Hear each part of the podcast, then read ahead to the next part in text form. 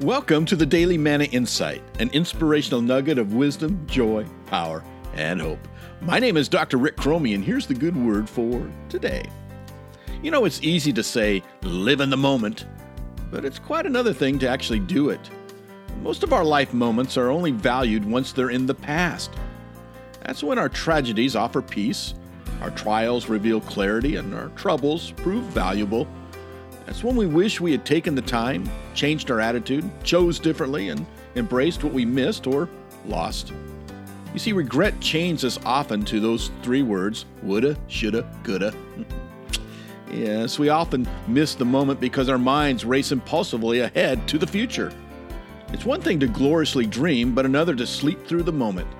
And when we worry and fear, our anxiety actually steals attention and affection for what is. So don't miss the omnipotence of today, my friends.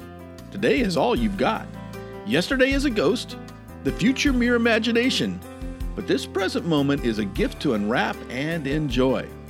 It's also the thinnest slice of time you're ever going to experience, so savor it well. This has been the Daily Manna Insight. Thank you for listening, and never forget God loves you like crazy, and He is working